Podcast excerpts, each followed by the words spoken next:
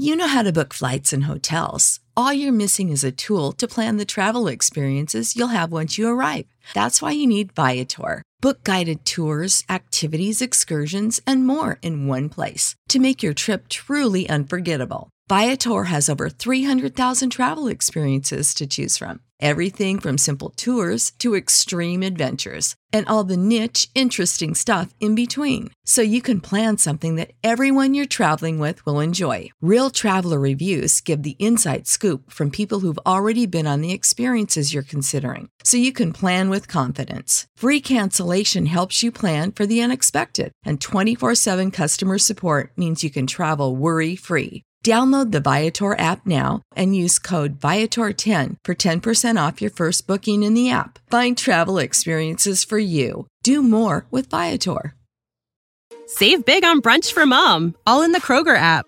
Get 16 ounce packs of flavorful Angus 90% lean ground sirloin for $4.99 each with a digital coupon. Then buy two get two free on 12 packs of delicious Coca Cola, Pepsi, or 7UP, all with your card.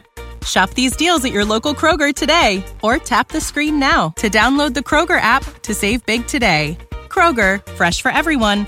Prices and product availability subject to change. Restrictions apply. See site for details.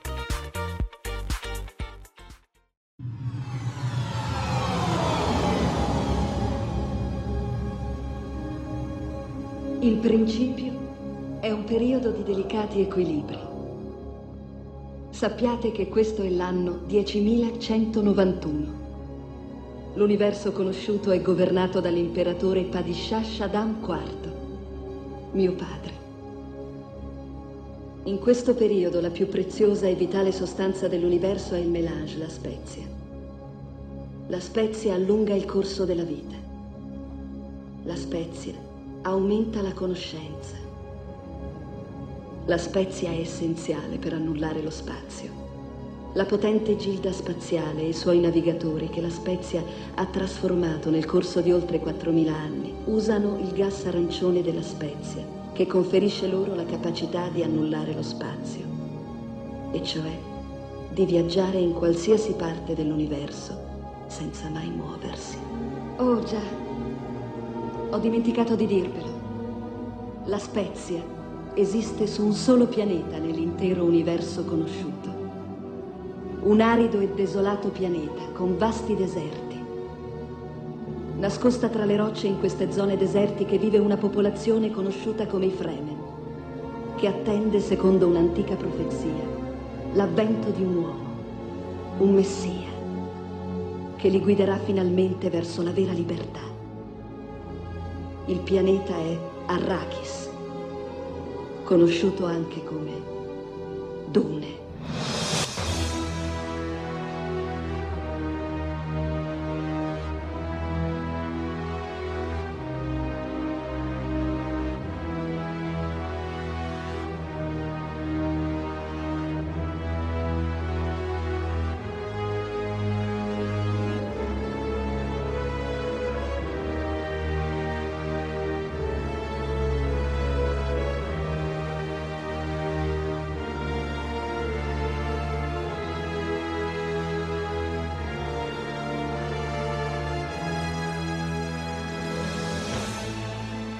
Avrete riconosciuto sicuramente l'introduzione del famoso film Dune di David Lynch, Dune del 1984, tratto dall'omonimo romanzo di Frank Herbert. Siete su Fantascientifica, spuntata numero 12, siamo al finale di stagione. Un saluto da Paolo.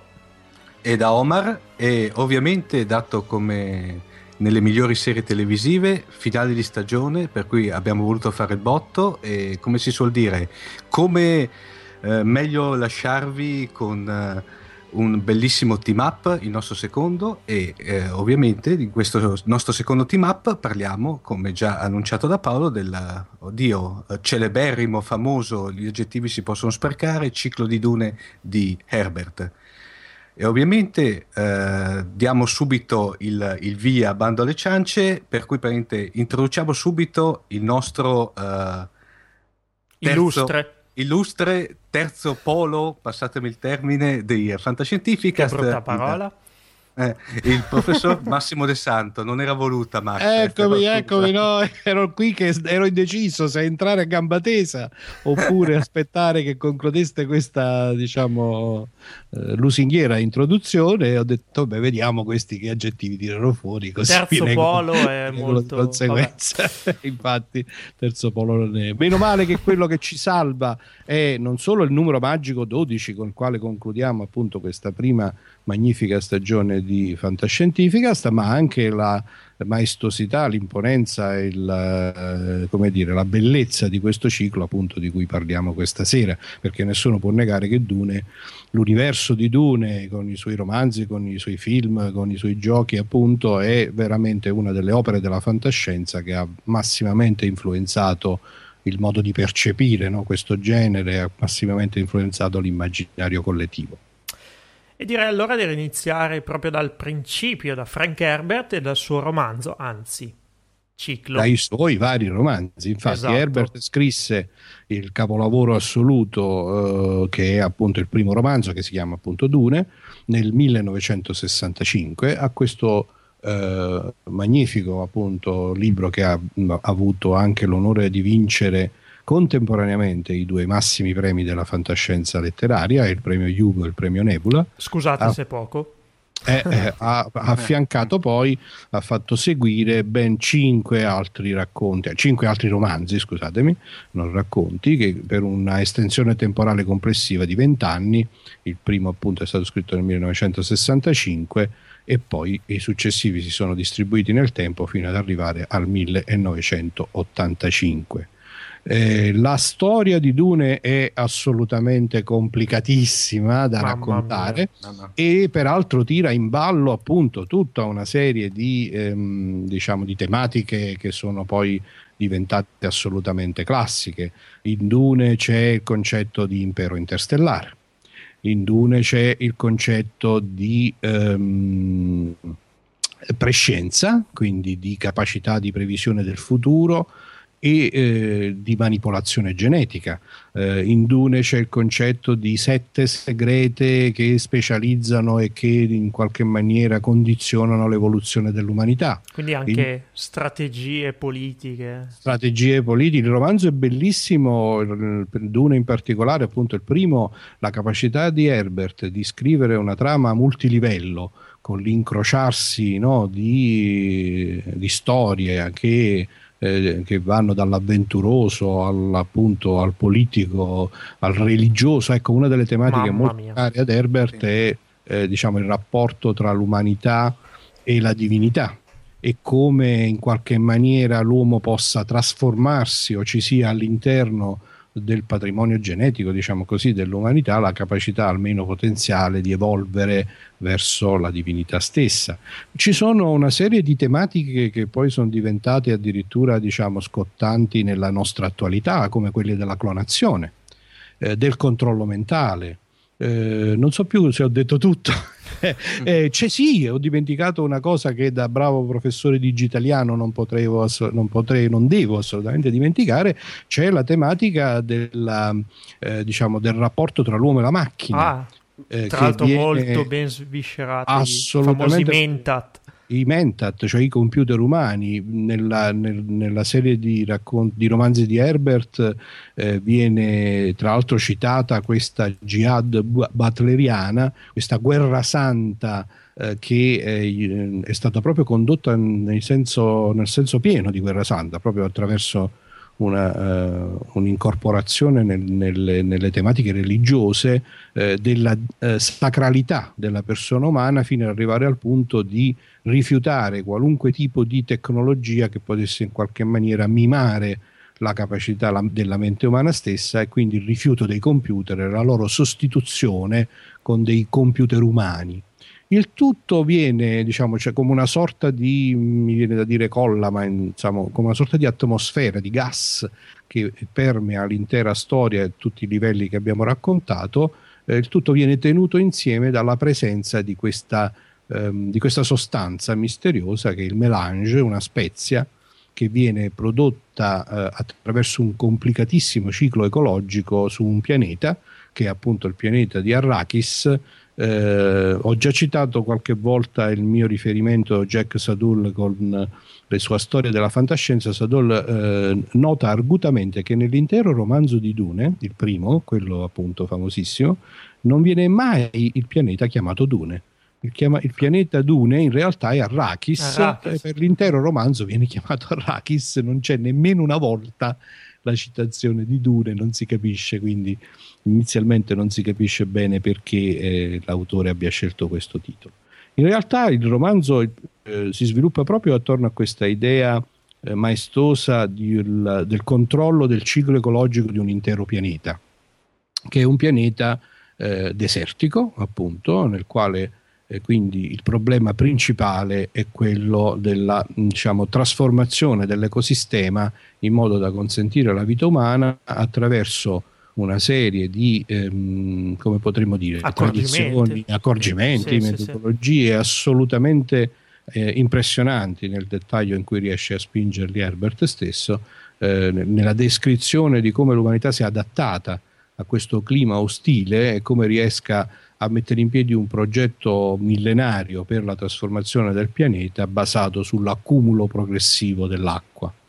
Eh, e come questo poi si intersechi con tutti questi altri piani che abbiamo raccontato e sostanzialmente con l'evoluzione dell'umanità incarnata dal personaggio principale del romanzo Paul Muad'Dib che ehm, nel corso del romanzo stesso prende progressivamente coscienza di essere un punto terminale dell'evoluzione umana eh, che non naturale, ma di un'evoluzione pianificata. Esatto. Eh, cioè esiste, cioè, cioè, sullo sfondo del romanzo c'è questa maestosa eh, opera di eh, modificazione genetica portata avanti da una di queste sette segrete e eh, il protagonista appunto nello svilupparsi della storia eh, prende coscienza di essere, di essere, lui il punto terminale di questa evoluzione, di avere in sé que- non più soltanto la potenzialità, ma proprio le capacità per prevedere il futuro e per quindi governarlo indirizzarlo nella direzione che lui riterrà più opportuna. Colui Già che può essere in molti luoghi contemporaneamente. Aderak. Esatto, impronunciabile, ma... è veramente impronunciabile. Tra l'altro una delle cose molto interessanti è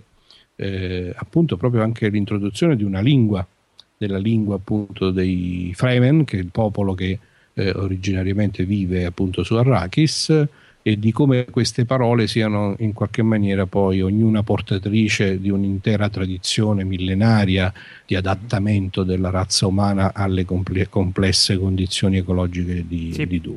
Poi è un misto uh, sempre di arabo, sì. ebraico. Altro eh, è chiaro, eh, sì, perché Herbert poi disse esplicitamente che lui si era eh, ispirato, che l'idea eh, del romanzo gli era venuta in, eh, in effetti proprio dalla, ehm, dallo studio delle situazioni delle popolazioni terrestri in condizioni ambientali appunto di, di tipo desertico. E c'è una interessante intervista, introduzione su un suo discorso che è riportato integralmente nell'edizione Cosmo Oro del secondo romanzo del ciclo che si intitola Messia di Dune e che cito esplicitamente perché è peraltro il primo romanzo del ciclo che io ho comprato e letto mm. eh, l'11 giugno 1974. È iniziato dal secondo? Io ho iniziato dal secondo. E, eh, eh, eh, peraltro appunto il secondo mantiene assolutamente il fascino del primo, anche se il primo è un assoluto capolavoro proprio in termini di storia.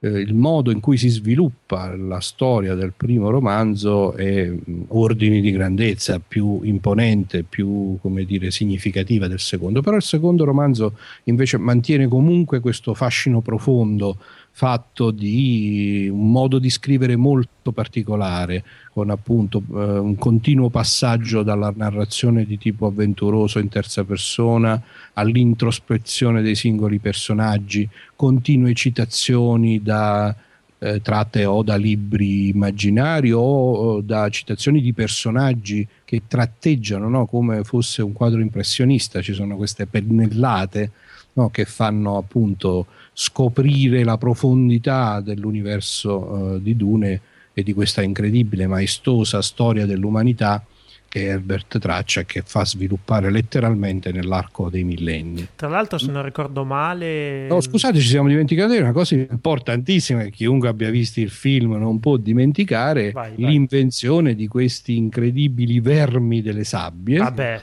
che credo abbiano veramente. Io ricordo di aver, quando ho letto appunto poco dopo aver letto il secondo romanzo del ciclo, ovviamente sono corso a cercare il primo ero un ragazzino, un 74 avevo 14 anni, però ricordo di aver riportato chiaramente l'impressione al termine della lettura del libro, dico ma questo è un libro che deve per forza diventare un film, perché ci sono delle immagini ci sono delle, dei, no, quadri. Delle, dei quadri, delle dei scene, quadri. una maestosità tale che... sì, questo, questa scenografia del deserto incredibile con questi Vermoni parte di, si scopre poi nello sviluppo del ciclo parte eh, fondamentale sì. di questa catena ecologica che dà luogo, che produce come una sorta di laboratorio biologico di scala planetaria, produce poi come frutto finale questa droga, questo melange che, che dona le, a chi lo ingerisce le capacità profetiche. E, e questi vermoni lunghi centinaia di metri che spuntano in maniera colossale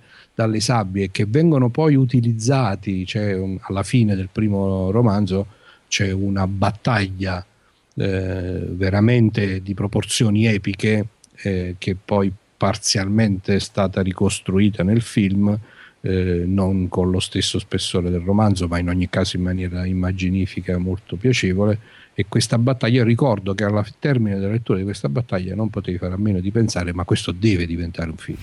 Tra l'altro, Mar- eh, Mar- Max, lo sai che eh, in, eh, non so se eh, vi ricordate, i nostri ascoltatori si ricorderanno quel, secondo me, bellissimo film che è Beetlejuice di Tim Burton. Sì, sì, sì. fantastico. C'è una citazione ai sandworms, ai vermi della sabbia praticamente, in quanto Tim Burton era, una, era un appassionato sfegatato di, del ciclo di Frank Herbert, tra parentesi. Ma credo che veramente tanti registi mm. hollywoodiani abbiano riportato una profonda impressione diciamo, dall'opera di Herbert. Eh, Herbert peraltro appunto era capace di mh, come dire, eh, mescolare in maniera veramente eh, da gran maestro della fantascienza, ma ci vuole, eh, di mescolare l'avventura, quindi una storia che comunque porta in sé dei colpi di scena, eh, mm. battaglie, giochi politici, eccetera, eccetera, con questa profonda introspezione, cioè con sì. eh, poi il, la capacità di riportare il pensiero e l'evoluzione della personalità, i, i, dilemmi, i drammi, i problemi, le emozioni, l'amore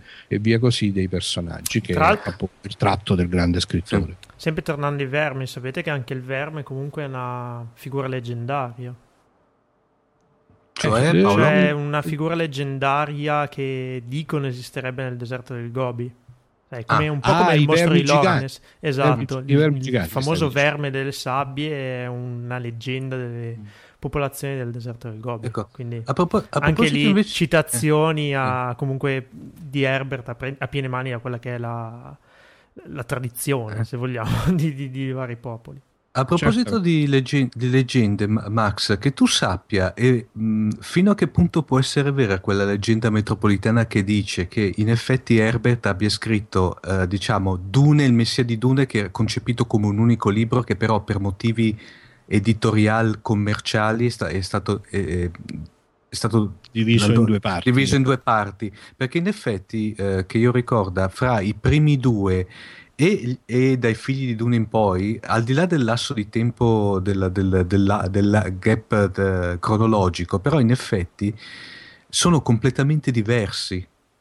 Assolutamente, sono d'accordo. Non so dirti se la leggenda in questione mm.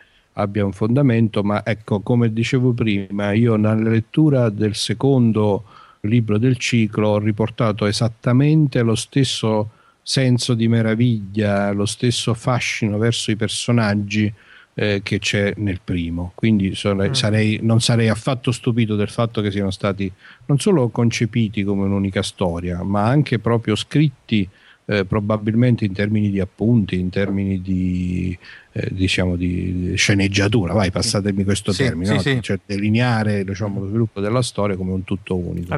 Mentre invece gli sviluppi successivi sì, c'è un cambio significativo di stile anche nei romanzi dello mm-hmm. stesso mm-hmm. Herbert, eh, dove si vede che lui ha voluto sviluppare fino in fondo l'idea, eh, quindi ha voluto continuare appunto su un arco temporale che peraltro poi nei romanzi che seguono appunto si sviluppa per migliaia di anni. Eh, ha voluto continuare quelle che erano queste tematiche fondamentali dello sviluppo dell'umanità, delle problematiche che potevano derivare eh, dalla, dalle battaglie del, a livello dell'impero galattico e così via. Però è come se un po' avesse fatto un'operazione un attimino più eh, come dire me- mentale, no? un attimino più mm-hmm. tecnica, no? perdendo sì. in parte quel fascino incredibile che invece contenevano le prime due opere. Ovviamente sto da questo momento in poi esprimendo pareri assolutamente personali.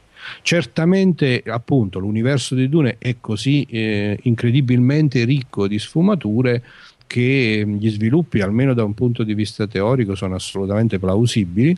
Il figlio di Frank Herbert, Brian Herbert, in, con l'aiuto di un altro scrittore specializzato diciamo, in questo eh, tipo di collaborazioni, Kevin Anderson, ha poi scritto, ahimè, sia un lungo preludio nel senso di una serie di romanzi ambientati prima dei fatti raccontati nel ciclo principale uh-huh. e così come poi ha scritto un completamento della saga eh, principale, ovvero diciamo un epilogo. Bisogna dire effettivamente che allora, i romanzi principali sono sei: Dune, Messia di Dune, Figli di Dune, L'imperatore Dio di Dune, Gli eretici di Dune e la rifondazione di Dune.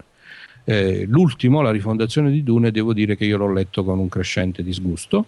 Sì, eh, era Concordo. quello di Herbert, perché la storia si sfilaccia è come se a un certo punto davvero eh, lo stesso Herbert non prendesse più il bandolo della matassa. La scena finale dell'ultimo romanzo di Herbert, appunto la rifondazione di Dune, è addirittura quasi allucinante. No, no, scusa, volevo dire allucinogena, non allucinante. C'è una scena che sembra scritta sotto effetto di droghe allucinogene perché eh, diciamo veramente eh, tira fuori delle, delle cose stranissime. A me a un certo punto sembrata addirittura una citazione, ma non so fino a che punto vogliamo entrare nella trama per non svelare poi non togliere il piacere a chi volesse leggere l'intera saga ma insomma poi magari sul nostro blog mi riservo di dire che eh, secondo me lì c'è una citazione a un'opera famosissima della fantascienza classica che rimane poi peraltro è la scena finale del, del romanzo e rimane completamente appesa. Cioè non si capisce assolutamente che diavolo voleva dire che cosa cioè, che sviluppi e il, fi- e il figlio comunque non è che ci ha provato. Il figlio ci ha provato. Eh, ci ha provato con appunto ben due romanzi successivi che sono rimasti non tradotti in italiano eh, e ehm, in realtà se uno io, eh, provo un, un, certo tipo di, eh, come dire, di sentimento ambiguo rispetto a queste cose perché se uno si legge a tavolino le trame uh-huh. inquadrandole rispetto al ciclo principale effettivamente eh, eh, sono state riprese le tematiche più importanti e portate ad un certo tipo di sviluppo. Se uno però poi si legge i romanzi, i romanzi sono veramente almeno dal mio punto di vista, assolutamente deludenti. deludenti. il ciclo viene concluso quindi con questo ottavo romanzo, diciamo, rispetto alla sequenza dei primi sei, no? eh, che eh, di fatto è come se fosse circolare, cioè ri, di fatto con una serie di eh, classici escamotage, no? i cloni che eh, vengono rigenerati con le memorie originali 5.000 anni dopo, si chiude in maniera circolare riportando sulla scena tutti i personaggi che erano presenti nel romanzo principale in Dune e, e finisce con diciamo, il peggiore dei lieto fine, se mi permette di dire così, nel senso che tutto quello che uno poteva aspettarsi, che insomma appunto Decade, eh, no, che poteva avvenire per far sì che tutto finisse a tarallucci e vino, di fatto mm. finisce a tarallucci e vino, quando invece il ciclo principale di Dune è un'opera maestosa da tutti i punti di vista, anche in termini della capacità di comunicare dei sentimenti, delle sensazioni molto forti. Io ricordo che quando è finito, al termine del secondo romanzo, ho provato un senso proprio forte di nostalgia rispetto a certi sì. sviluppi della trama che, come spesso succede nella vita reale, no? portano via i personaggi a cui ti sei affezionato.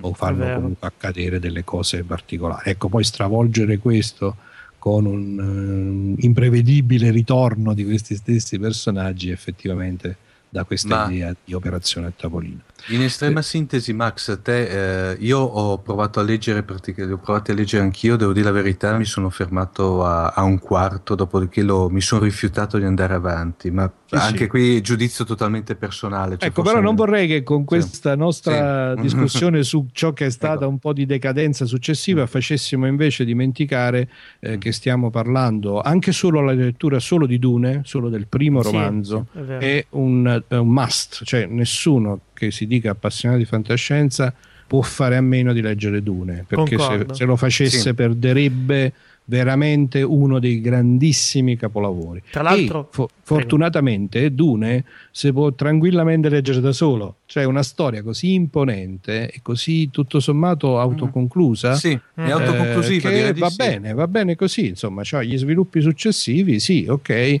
lo stesso Herbert, dicevamo, ha voluto darci, dargli luogo, ma non sono necessari. La lettura di Dune è autoconsistente, l'opera non rimane appesa, c'è una conclusione ben precisa della lunga storia raccontata e vale assolutamente la pena di leggere. Sì. A conclusione un attimo di questa prima parte che parla dei romanzi, segnalo che Fanucci proprio quest'anno nel 2012 ha eh, fatto una riedizione dei sei romanzi sì. proprio de- del ciclo originale di Herbert. Mm.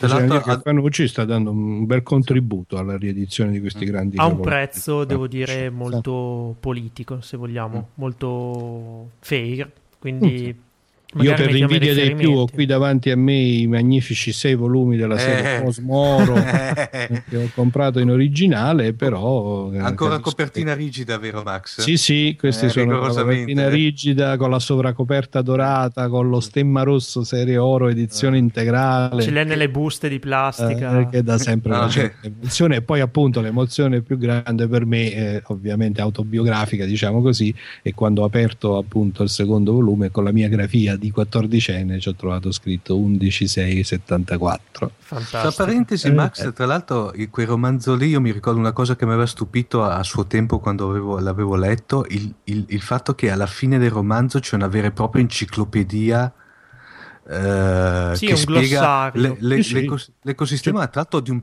di, una plausibilità estrema. c'è tutto uno studio dettagliatissimo dell'ecosistema, della lingua e giusto per raccontare un aneddoto finale, eh, appunto come abbiamo detto la storia ovviamente risente moltissimo di questi influssi orientali eh, queste discipline di autoeducazione, no, di crescita della, e controllo della personalità e tra le tante chicche c'è una litania contro la paura. Sì. che viene recitata più volte dal protagonista principale, una sorta no, di autoipnosi per affrontare delle situazioni di forte stress che io imparai a memoria e che ho recitato per, eh, praticamente per ogni esame universitario che ho dato. un mantra praticamente. Un mantra, esattamente un mantra, Ci che sta. effettivamente devo dire funziona benissimo, eh, che ho anche tentato di insegnare ai miei figli con dubbio successo, ma comunque insomma, per dirvi man- a che livello, che livello di... Eh, che impressione no? ha lasciato in me la lettura di questi libri. In effetti poi l'opera delle Bene Gesserit faceva, ha creato tutta un'atmosfera intorno a sé che difficilmente chi ha letto il libro può dimenticare. Che poi può dimenticare, esatto. Max, ti ringraziamo tanto per questa carrellata sui libri. Consigliamo a tutti i nostri ascoltatori, se non l'hanno ancora fatto, di procedere immediatamente con la lettura dei romanzi. Anzi, direi Quando... Eh, Paolo, eh. lo diamo come compito per le vacanze. Sì, eh, compito esatto, per le esatto, vacanze. Una magnifica, magnifica occasione di lettura estiva, anche se mi rendo conto che nelle ultime due o tre puntate ne abbiamo consigliate varie. Eh, ma Dune è sicuramente uno di quei libri da comprare al più presto e da, e da, e da leggere, da divorare al più presto. Sono io che ringrazio voi e tutti i nostri ascoltatori per questa bellissima avventura di Fantascientificast, una bella estate eh, riposante eh, a tutti e speriamo poi di risentirci presto appena l'aria si rinfresca un po'. Grazie Max e noi continu- buone vacanze e noi continuiamo sì. con eh, la nostra puntata monografica su Dune parlando un po' di cinema.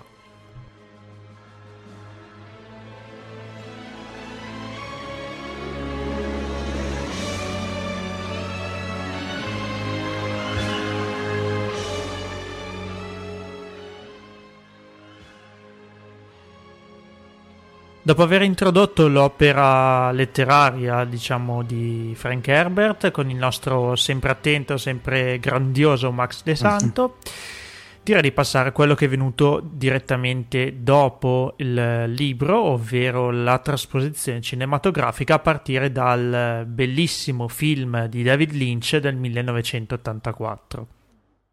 Sì, infatti Paolo, diciamo che prima di tutto c'è da fare una brevissima precisazione, che eh, Dune, se, o diciamo il ciclo di Dune, ma soprattutto Dune, il primo romanzo, è sempre stato spesso indicato come il, un libro impossibile da tradurre sul grande schermo, eh, non solo a causa eh, diciamo se vuoi dell'ambientazione per cui il dover ricorrere a eh, effetti speciali costosissimi. Ma soprattutto anche per quanto riguarda la tipologia narrativa utilizzata dallo stesso Herbert che ehm, praticamente si basava molto su monologhi interni difficilmente trasportabili in pellicola e poi tra l'altro con un grosso intreccio come abbiamo visto di personaggi trame e sottotrame che eh, rendevano in effetti la pellicola molto complicata se non non impossibile da realizzare. C'è anche da dire una cosa, che quello di David Lynch eh, non è stato il primo tentativo di portare eh, Dune sul grande schermo. Ah, no? eh, c'erano stati molti mm. tentativi, di cui uno che io è quello che sottolineerei di più, che era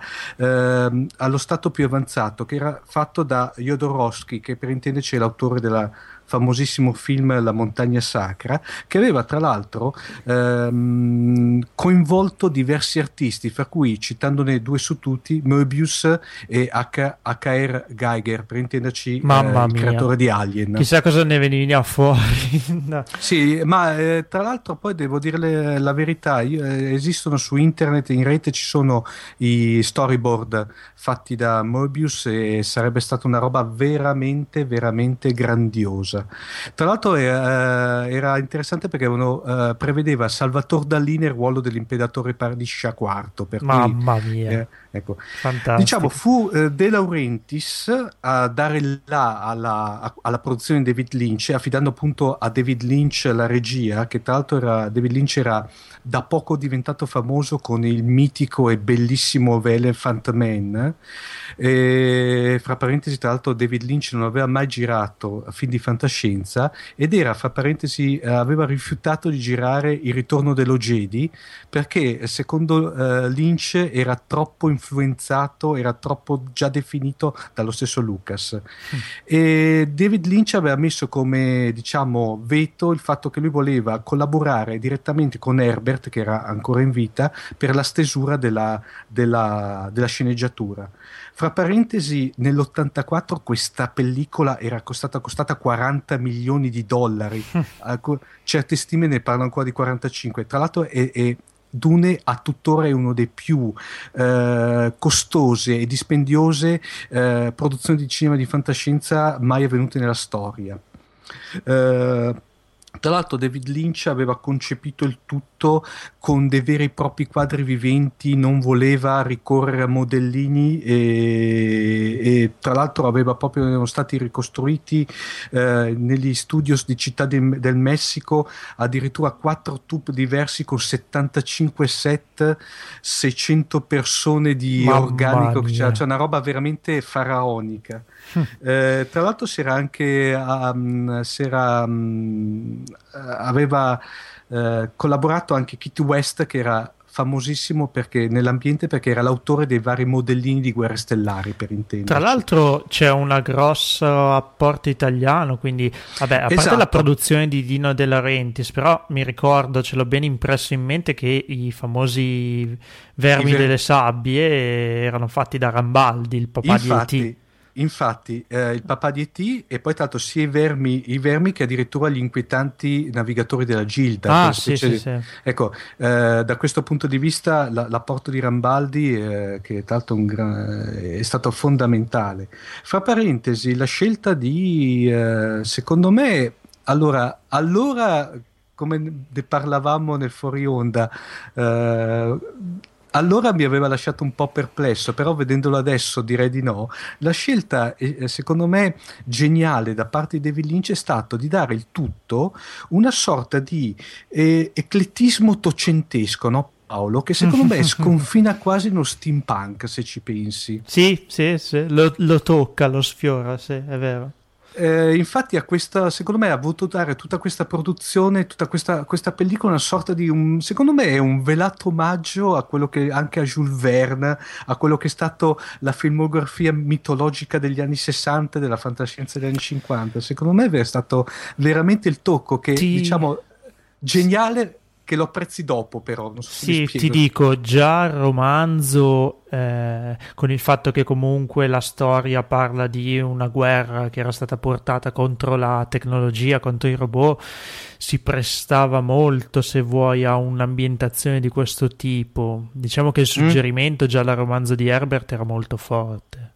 Sì, sì, direi di sì, ma poi anche secondo me tutta questa, la, il romanzo che come abbiamo visto si basava su questo diciamo uh, feudalesimo futuribile perché praticamente alla fine della fiera quello si prestava molto ad un'interpretazione uh, ottocentesca.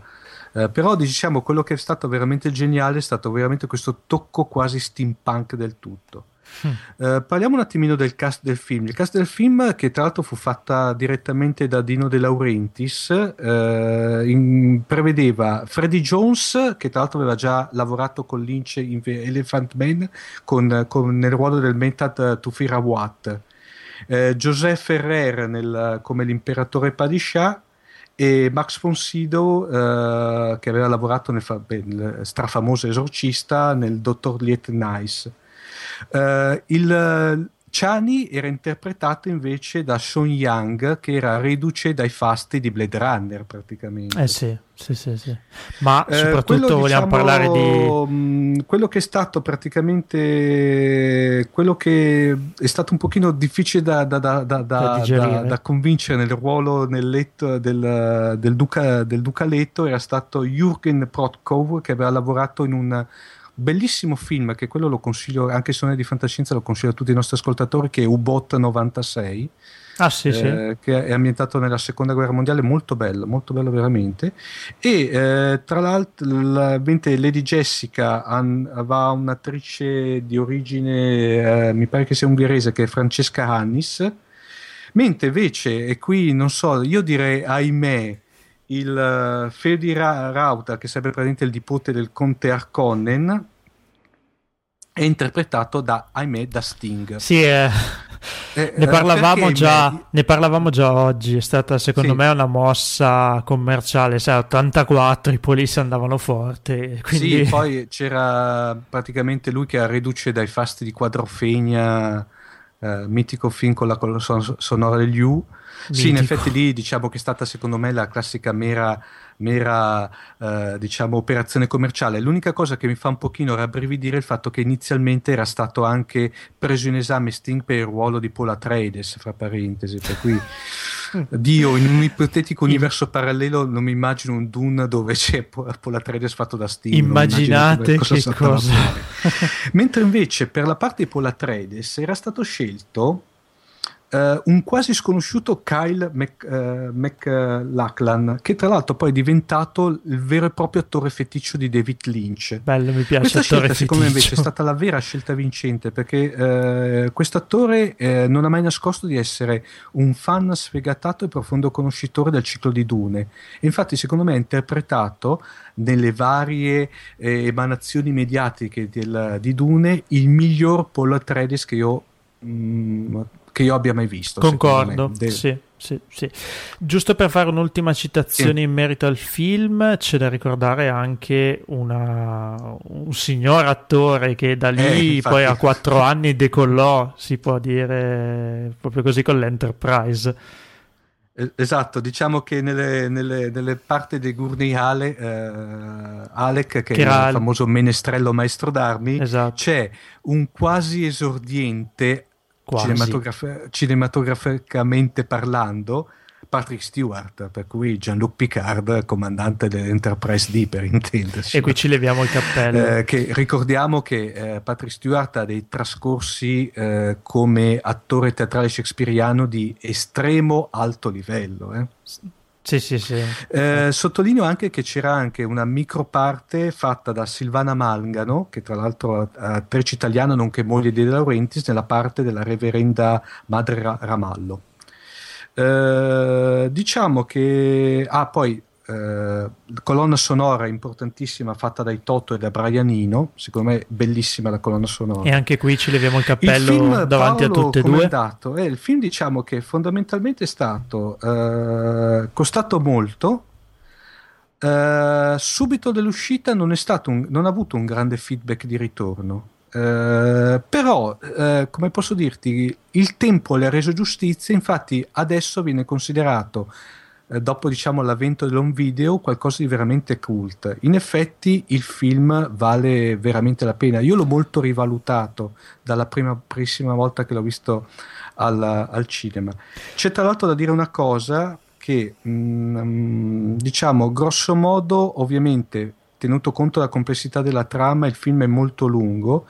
L'unica differenza che c'è notevole che venga, eh, rispetto al, al, al, film è che vengono tirati in ballo questi oddio, moduli stranianti, che è una sorta di arma segreta degli Atreides eh, che le fa vincere in fondo la battaglia contro, contro l'imperatore. Sì, è vero, era, non era neanche accennato. No, proprio nel, nel, nel, romanzo non c'era assolutamente. No, Secondo no, me no, è il classico Deus ex machina per tirar fuori per diciamo velocizzare un attimino la trama e dare un pochino più di azione diciamo se, se ce ne fosse stato bisogno eh, una, cosa, eh, una, cosa, che c'era da dire che ne parlavamo sempre nei nostri famosissimi fuori onda il fatto la famosa leggenda metropolitana della famosa director's cut no? sì in effetti eh, circola questa famosissima questa diciamo leggenda che sembra che praticamente ci sia questa misteriosa, che tutti l'hanno vista però è introvabile, versione integrale di 5-6 ore di durata, Paolo. Immagino collassi. A, a, riguardo, a, riguardo, Paolo, ci sono anche que- delle voci che dicevano che contemporaneamente erano stati girati eh, sia Dune sia il Messia di Dune contemporaneamente e quella versione che noi abbiamo visto era fondamentalmente una sorta di mix fra le due cose poi eh, decurtato ulteriormente. Eh, l'unica cosa invece certa che c'è, che questa è veramente certa, c'è una sorta di director's cut, però non ufficiale, tanto che David Lynch l'ha rinnegata questa versione che diciamo dura intorno alle tre, uh, più di tre ore e eh, infatti è, pubblic- è, reperibile tranquillamente nel, nel mercato. Non video però è marchiata non come David Lynch ma con Alain Smith Alain Smith è una sorta di pseudonimo che viene utilizzato ad Hollywood dai registi che non vogliono comparire con il proprio nome. Quindi è una versione trafugata No, più che trafugata è stata rinnegata, abiurata da parte di David Lynch. Evidentemente, secondo me, gli hanno fatto un'operazione senza l'avallo ufficiale di David Lynch, l'hanno pubblicata e dopo mm-hmm. David Lynch si è incavolato. Vabbè, trafugata, possiamo dirlo. Sì, Beh, eh... sì diciamo di sì.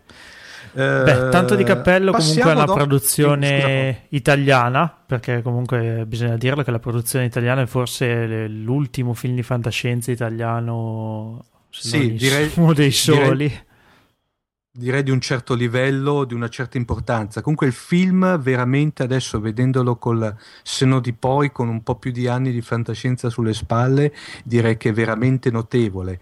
Certo che, che conviene vederlo dopo aver letto il film, anche perché ci sono certi punti in sospeso all'interno del, del film che eh, se uno diciamo non ha, non ha letto il libro rimane quantomeno un filino perplesso, ecco Paolo, non so se sei d'accordo. Sì, sì, in effetti sì. Poi dal film siamo passati ai tempi più moderni a un rifacimento a puntate.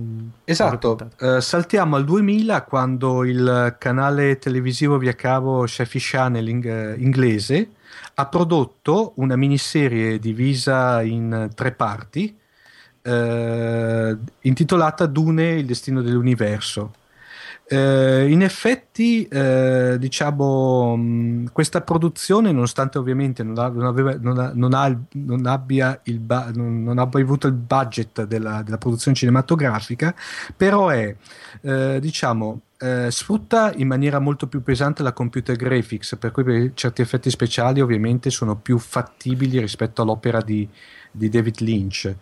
Eh, c'è una maggiore aderenza a quello che è il romanzo, anche se eh, ad una prima vista dà l'idea quasi di una sorta di remake del film stesso. Infatti anche, mm. questo, anche, in questa produzione televisiva ritroviamo queste atmosfere al limite dello steampunk. steampunk. Un pelo meno forse. Sì, un filino di forse meno. Eh, dovuto qui, anche... diciamo, complice il fatto che sì. era, potevano contare su una maggiore durata, c'è ovviamente una, una introspezione psicologica un pochino più approfondita dei singoli, dei singoli, eh, dei singoli characters del, del, del, del romanzo. Eh, tra l'altro, eh, quello che è interessante è che in questa, in, in questa eh, produzione abbiamo nella parte dell'imperatore Shaddam IV abbiamo un grandissimo Giancarlo Giannini, eh sì, secondo me. Sì, sì, sì, sì. Da qui saltiamo diciamo, a quello che è stato il, invece il sequel di questa f- serie che è uscito nel 2003, però questa volta prodotto negli Stati Uniti, eh, sempre dalla, diciamo, dal Sci-Fi Channel, però quello statunitense, che è I figli di Dune. I figli di Dune, secondo me, anche questa qui è sempre una miniserie, anche lei composta da tre episodi, che eh, praticamente include all'interno il secondo e il terzo romanzo del ciclo, per cui parliamo del Messia di Dune e dei eh, figli di Dune. Eh, anche qui abbiamo una produzione che è estremamente più aderente al, um, al, fi- al, al romanzo Abbiamo anche qui alcuni attori sono nel frattempo cambiati per indisponibilità dei singoli attori. Quello che è più interessante è che in questa produzione è stato fatto tesoro dei eh, consigli, fra virgolette, o quantomeno eh, delle critiche fatte dai, dai fan del, del, ciclo di Dune mm-hmm. eh, relativi al, alla prima miniserie, per cui sono state fatte alcune cose, diciamo, tipo, ti faccio un esempio molto particolare, il, gli occhi azzurri tipici degli, dei, dei. Dei frame, ma poi degli utilizzatori della, della spezia, per intenderci, sono resi molto più al limite della fluorescenza come prevedeva Herbert nel suo film, per, nel suo sì, romanzo sì. per intenderci. Una cosa, io penso che sia giunto il tempo di, di osare, forse va un po' contro quello che avevano detto, però di osare e provare a fare un, uh, un nuovo film. Dici Io direi di sì, Paolo. Dici no? ri, eh, guarda, ricollegandoci al nostro, ti ricordi il nostro primo team up, quello dedicato a sì, Starship Trooper? Certo. Secondo me, eh, Dune, che, che, ne dicono, anche lui, secondo me, ha, una, ha un plot, un qualche cosa di estremamente cinematografico.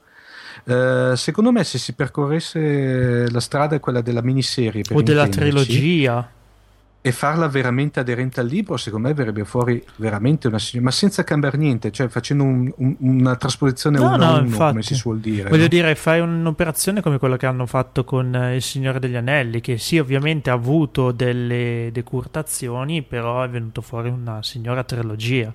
Secondo me è abbastanza aderente a, al romanzo, tutto sommato la stessa cosa potrebbe essere fatta con Dune in questo momento. Sì. Una trilogia avrebbe senso di esistere, forse avrebbe anche eh, quel, quella richiesta di mercato minima da, da, da, consentirne il successo. Ecco, magari non datele in mano a J.J. Abrams, vi, vi scongiuriamo. Sì. No prendete un regista, non lo so, no. ma chi ci vedrà? la prima cosa che fa praticamente, prima di tutto, fa assorbire du- eh, Arrakis da un buco nero. Chi ci vedresti no, tu? Eh, questa è una bella domanda Paolo, è molto difficile secondo me da, individuare il regista adatto a un'opera sì. del genere. Facciamo una cosa, sì. lanciamo un bel sondaggione allegato all'episodio e lasciamo ai nostri ascoltatori il fantaregista, diciamo, per un, sì. probabil- un possibile remake di Dune in futuro, insomma. Potrebbe okay. essere una bella idea.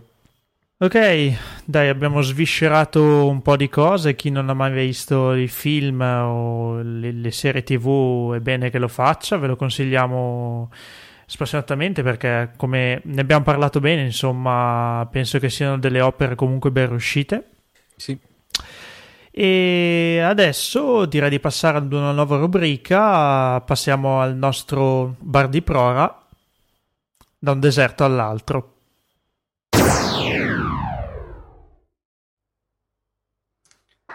Dunque, eh, ricollegandoci al finale della scorsa puntata di Fantascientificast, facciamo un salto dal deserto di Arrakis a quello che è il deserto del pianeta rosso per eccellenza, cioè Marte. Abbiamo qui il piacere di avere nel nostro olo, olo locale questa sera eh, Carla Monticelli, che eh, da come avevamo accennato la scorsa puntata è l'autrice di Deserto Rosso, punto di non ritorno. Ciao Carla. Ciao Omar, ciao a ciao. tutti. Ciao Paolo. Dunque Carla, eh, che dire? Allora, eh, prima di tutto è, è, bello avere quantomeno questa volta un'autrice di fantascienza declinata al femminile. In carne ed ossa, anzi, in voce e byte. Esatto.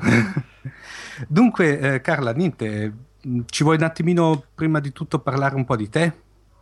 Ok, allora guarda, io mh, mm, sono una biologa, Oh, interessante. Una, una, biologa ecologa nello specifico, eh, però da qualche anno lavoro in proprio e faccio traduzioni scientifiche.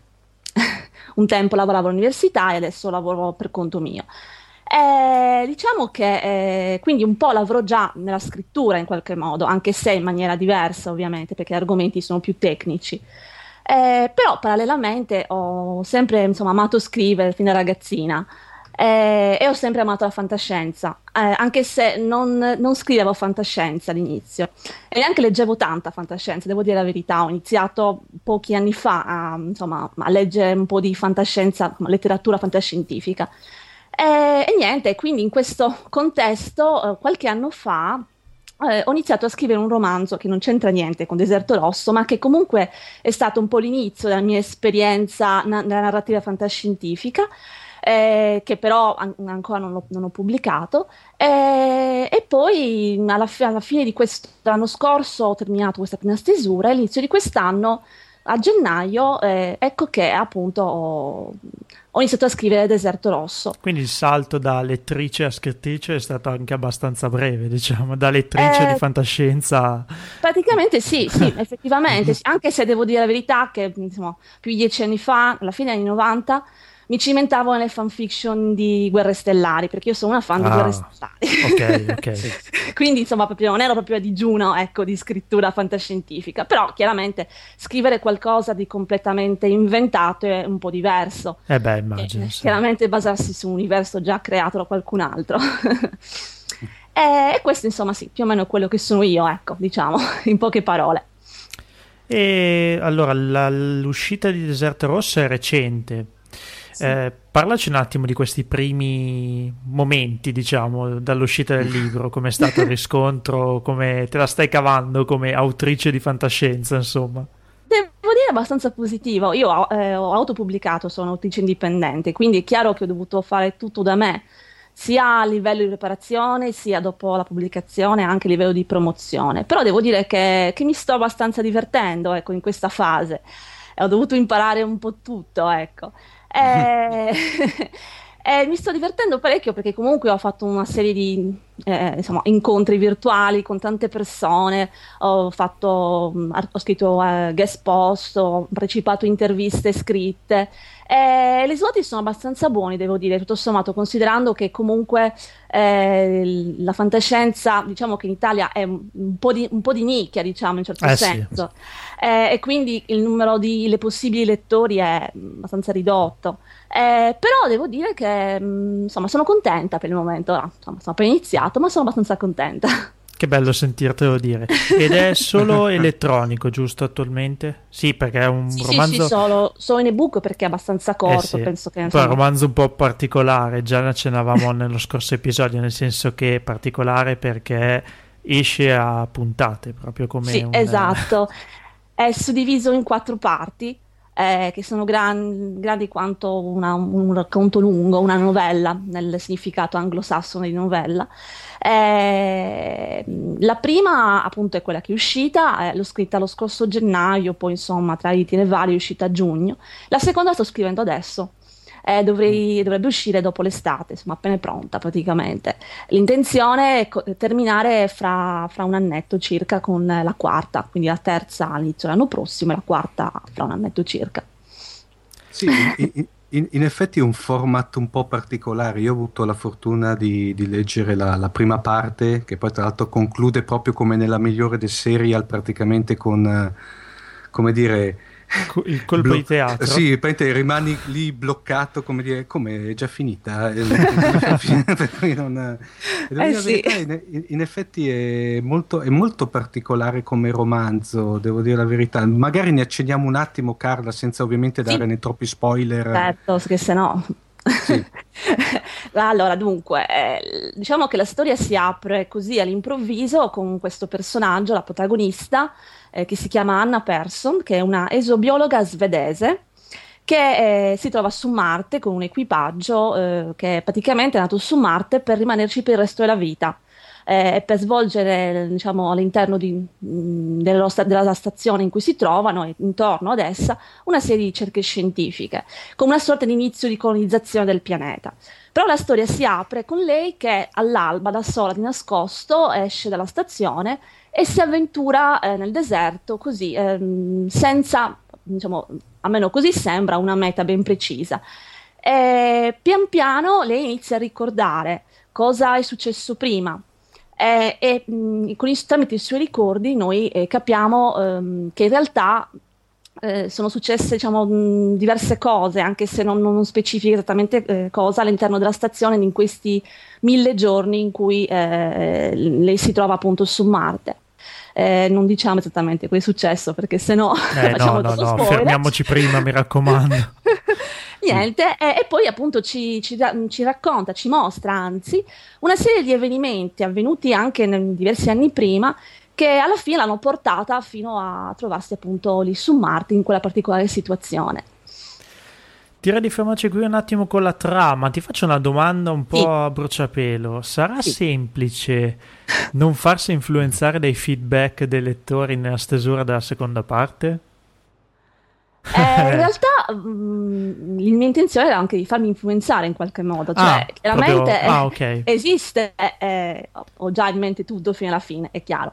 Però è interessante proprio pa- questa parte interattiva del fare una storia a puntate, di poter leggere il feedback prima che sia finita, per capire un po' mh, cosa piace, cosa non piace, eh, cosa vorrebbero vedere dopo e cercare mm. un po' di farmi influenzare magari a livello non, non proprio cosciente, ecco, nella, nello sviluppo appunto del seguito. Ok, qui è voluta.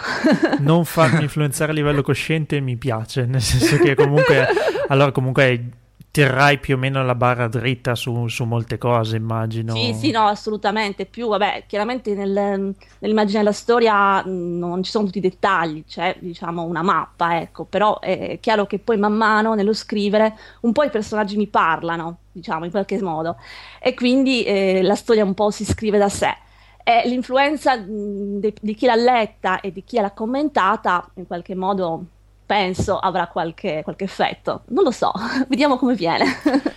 Eh, io... Ascolta Carla, la, sì. la domanda è d'obbligo, eh, ma eh, quanto eh, c'è di te in Anna?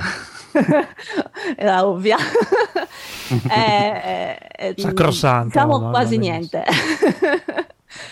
Mm, a parte il fatto che lei è un'esobiologa, io sono una biologa, vabbè, mm-hmm. ma questo è incidentale anche perché mh, mm, sarebbe stato un po' difficile parlare di un, boh, che so, un, un ingegnere, anche perché io ne capisco poco. eh, e il fatto che sia una donna, ovviamente, per il resto quasi niente. Eh, ho cercato di creare un personaggio mh, mm, che si distanzia da me parecchio, anche perché poi il bello è proprio quello, cioè inventare dei personaggi, medesimarsi in personaggi che sono molto diversi da me. Eh, e devo dire che per certi aspetti non mi piace neanche tantissimo come persona, ammetto. Fa delle co- ha atteggiamenti un po' strani. Ha descritto la sua nemesi. No. Eh, sì, sì, no, è un po' troppo estrema nel, nel, nei suoi comportamenti, insomma, poi non posso dire dettagli, dei dettagli, insomma, non è il caso. chi legge scoprirà. Allora, un ottimo libro, vogliamo dirlo, da spiaggia, per chi ama la fantascienza, o eh, comunque una sì, bella certo. lettura certo. leggera, perché sarà puntate, quindi sì. magari diamo qualche coordinata per uh, i nostri ascoltatori. Cosa dici? a allora, livello guarda, di acquisti intendo. Io? Parla Paolo, chi parla? No, no, no, no, no vai tu Carla, volevo lasciare la tela. Allora, io mh, mm, vi dico il mio sito, il mio sito dove trovate tutto praticamente su di me e sul libro, che è www.anachina.net, Anachina con la K, Intanto lo l'influenza di Star Wars. Eh, il, il, questa prima puntata si chiama appunto Deserto Rosso, punto di non ritorno, ed è in vendita su, su Amazon eh, ma si trova anche su Apple, e su Kobo e su altri store internazionali, o insomma un po' dappertutto. Eh, costa um, appena 89 centesimi, quindi insomma vale la pena tentare magari per vedere se piace. e, e niente, tutto qui. Grazie Direi mille che dopo Paolo metteremo poi tutti i vari link nelle note ah, dell'episodio. Sicuramente, quello sì, ma poi Carla sarai la benvenuta anche in futuro qua a Fantascientificast, quando vorrai, quando potrai, assolutamente, i microfoni saranno aperti. Grazie. Noi ti ringraziamo tanto per uh, questa descrizione, ti facciamo Grazie. un grosso in bocca al lupo. Crepi. Insomma, a risentirci a presto. Grazie. Ciao. Ciao. Ciao. E dopo aver parlato di Deserto Rosso, romanzo di Carla Monticelli che ancora vi consigliamo e come ho detto metteremo tutti i riferimenti nelle note, finalmente torniamo alla mia rubrica dedicata ai videogiochi. E dato che oggi parliamo di Dune, diciamo che il panorama dei videogiochi, anche se concentrato nell'arco di sei anni, è stato abbastanza eh, fiorente, possiamo dire così. Mm? Ok, eh, iniziamo con Dune, il primo videogioco che è stato sviluppato dalla Virgin Interactive nel 1992 eh, per le piattaforme Amiga, MS e DOS, poi è arrivato anche su piattaforma Siga, Mega CD. Mm.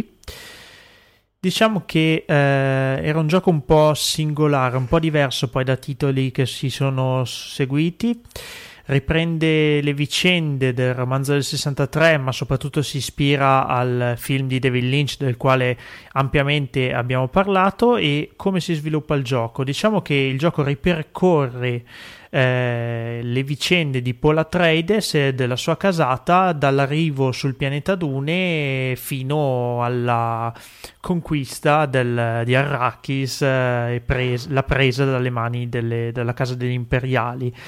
La grafica del gioco è del tipo finto 3D, diciamo, è una via di mezzo tra uno strategico e un'interazione, diciamo, in prima persona.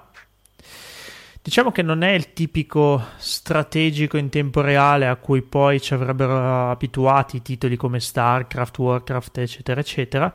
È una strategia mh, mm, pochino diversa, non c'era cioè? un tempo reale, diciamo con lo svolgersi della storia Paul visitava quel posto, quell'altro, e nel frattempo poteva decidere dove dirigere le truppe che si spostavano con un certo tempo, comunque non mm. con la frenesia dei real time strategy.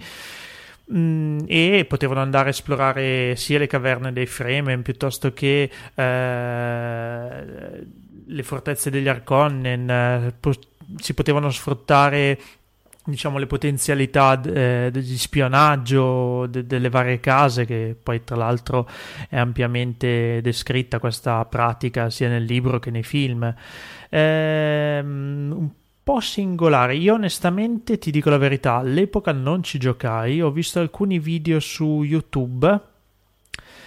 Mm, l'ho trovato un pelo statico, forse in quel tempo già esistevano giochi un pochino più movimentati e in effetti non è che ha avuto un grandissimo successo, oltre al successo dovuto al film, diciamo che poteva essere sviluppato forse un pelo meglio. Infatti, vabbè, devo dirti, la Virgin Interactive non è mai mm. stata un, un grosso produttore di videogiochi, possiamo dire così. Mm, nel senso che dopo qualche titolo per Amiga tra, a cavallo tra gli anni 80 e 90, nel 2001 diciamo che ha smesso perché è stata ceduta a un altro, a un'altra software house.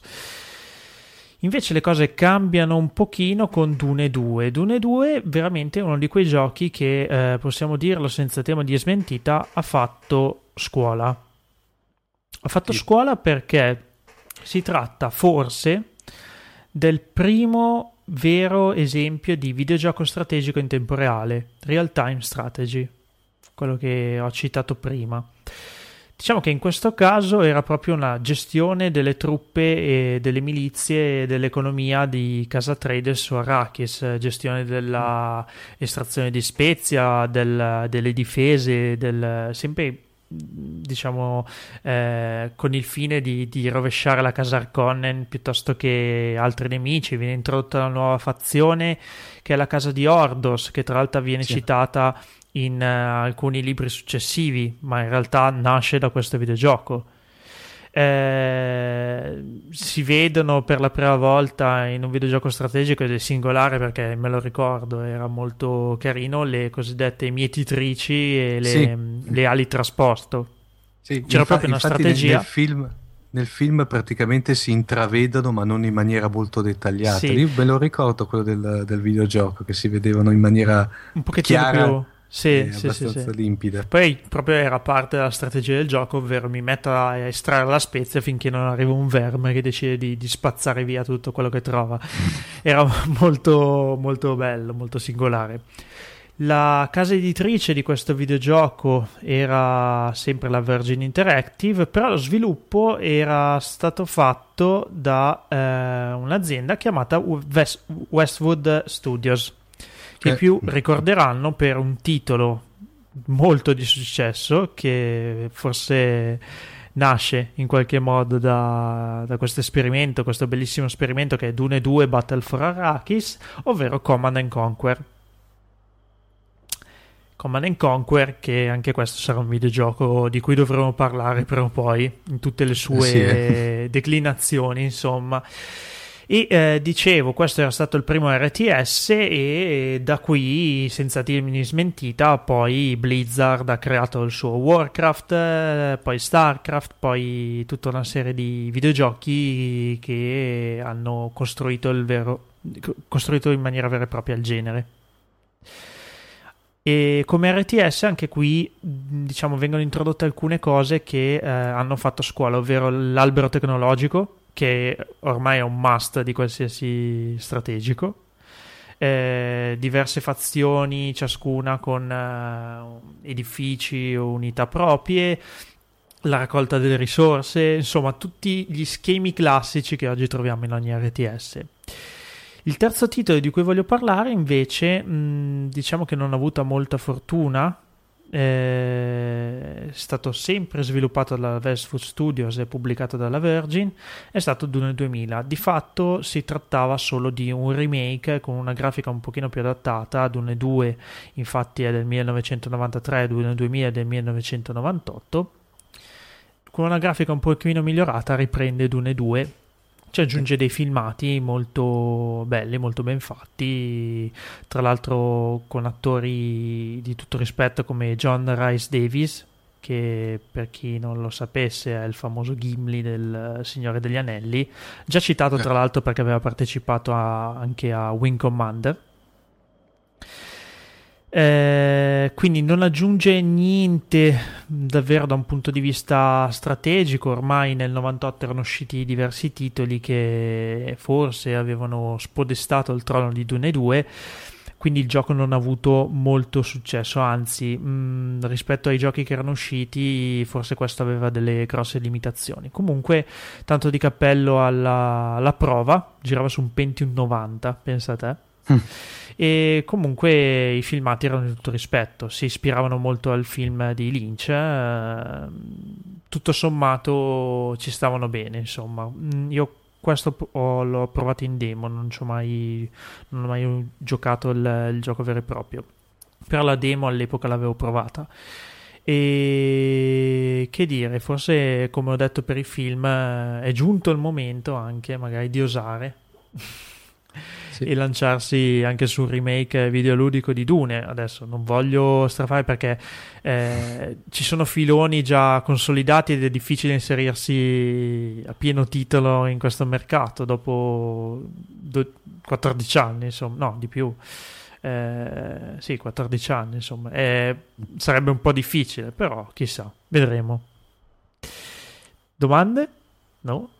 No, direi più che altro per, per cui Paolo come dicevi cioè Dune 2000 eh, a parte che io Dune 2000 me lo ricordo più che altro perché era stato uno dei meno sai che la mia idiosincrasia per quanto riguarda i videogiochi però la, mi ricordo più che altro da, che aveva questa introduzione spettacolare che era poi tra l'altro con le prime schede audio di un certo livello sui PC eh, era molto Beh, enfatizzata. Per cui Dune 2000 era sostanzialmente una sorta di remake, di remake però con nuove tecnologie praticamente. Sì, sì, Però anzi, sostanzialmente il tipo di gioco era identico ad 1 e 2. Assolutamente. Il filmato introduttivo che hai citato era praticamente il filmato di Dune 2 rifatto con uh, la nuova computer grafica. nulla mm-hmm. di più, nulla di meno. Pensa a te. Quindi sì, forse ha mancato un attimo, non ha voluto osare, però il risultato è stato quello che è, insomma. Chissà, sì. vedremo in futuro. No, eh, se- senza magari sperare che non mi facciano uno, come si chiama, tipo lo sparatutto, tipo quello Wolfenstein no. 3D per intenderci. Ti immagini con i Sardaukar che inseguono i Freeman sparando a destra manca? No, no? sarebbe terribile. Ti dico, mh, mm, forse il romanzo ha ispirato anche tanti altri videogiochi. Io intravedo, se possibile, un minimo di ispirazione da Dune in videogiochi di massa come EVE Online Mm. mm. non so se ne hai mai provato. No, non, però... non, ho, non ho presente. O altri videogiochi come essere, possono essere Sins of a Solar Empire che non abbiamo ancora citato, eh, piuttosto che un minimo magari anche un World del quale invece abbiamo già parlato. Eh, secondo me Dune nella sua complessità ha ispirato molti, molti giochi. Adesso molti giochi o comunque molte opere. Adesso sviscerarle tutte forse non basterebbero due puntate, però si tratta di sensazioni, non tanto di, di, di certezze, ecco, diciamo così. Bene, io ho concluso un attimo la parte videoludica, direi che possiamo passare ai saluti. In questo caso si tratta di saluti di... e, arrivederci, diciamo, a, a settembre, perché ce ne andiamo in vacanza, giusto Omar? Sì, direi che, come dire, questo è il cosiddetto finale di stagione, passatemi il termine molto televisivo. Che dire, sono state 12 episodi veramente sentiti da parte mia. Vi ringrazio di, parlo a titolo personale, di avermi sopportato per queste 12 puntate vi auguro buone ferie ragazzi, a questo punto ci sentiamo più pimpanti che mai a settembre. Sì, direi che prima di lasciarci definitivamente diamo i nostri contatti che sono i soliti info-fantascientificast.it i consueti canali Facebook e Twitter ovviamente il sito ufficiale dove potete commentare le cose che io e il Baldo Giovane diciamo una volta sì. ogni due settimane, insomma. Mm. Noi, come ha fatto Omar, anch'io vi voglio ringraziare molto. Il progetto sicuramente è consolidato e sicuramente ha avuto un ottimo successo in questa sua prima parte. Ripartiremo a settembre, le novità in cantiere anche in questo caso sono tante. E prima di salutarvi definitivamente, vi ricordo che comunque Fantascientificast è fratello di un altro podcast eh, Si tratta ovviamente di Scientificast, lo trovate su www.scientificast.it. Da quella parte parliamo di scienza, non di fantascienza, ma se lo volete, insomma, passate a trovarci anche da quelle parti. Direi che è tutto, Omar. Io sì. saluto qui da Lodi e lascio i saluti finali a te. Anzi, anzi, eh, scusa, prima dei saluti eh, bisognerebbe introdurre un'ultima parte di questo podcast. Paghiamo una licenza SIAE dopo tutto, se non sfruttiamo... Mm. Scusa, eh. Infatti. C'è una parte del ciclo di Dune che forse quelli più metallari tra voi conosceranno. Tra l'altro è stata disconosciuta da Frank Herbert che assolutamente era incazzatissimo quando gli Iron Maiden scrissero una canzone proprio dedicata al ciclo di Dune la canzone si intitola To Tame Land, è tratta dall'album Peace of Mind dell'anno 1983 e la mettiamo in chiusura del podcast. Da, Lodo, da Lodi, scusate, è proprio tutto, siamo ai saluti finali. Buone vacanze, Omar. Sì, buone vacanze a tutti i nostri ascoltatori, godetevele. Leggete tanta fantascienza, guardatene di più e ci vediamo a settembre. Ciao! Ciao!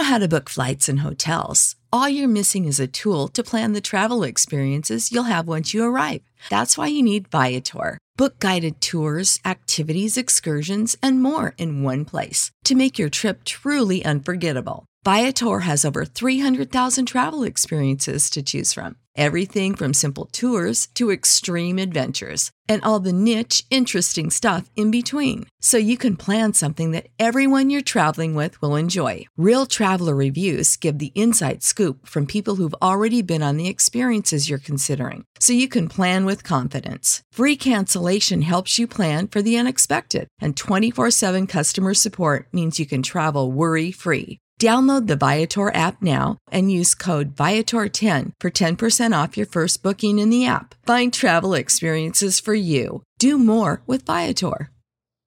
Save big on brunch for mom, all in the Kroger app. Get 16 ounce packs of flavorful Angus 90% lean ground sirloin for $4.99 each with a digital coupon. Then buy two get two free on 12 packs of delicious Coca Cola, Pepsi, or 7UP, all with your card. Shop these deals at your local Kroger today or tap the screen now to download the Kroger app to save big today. Kroger, fresh for everyone. Prices and product availability subject to change. Restrictions apply. See site for details.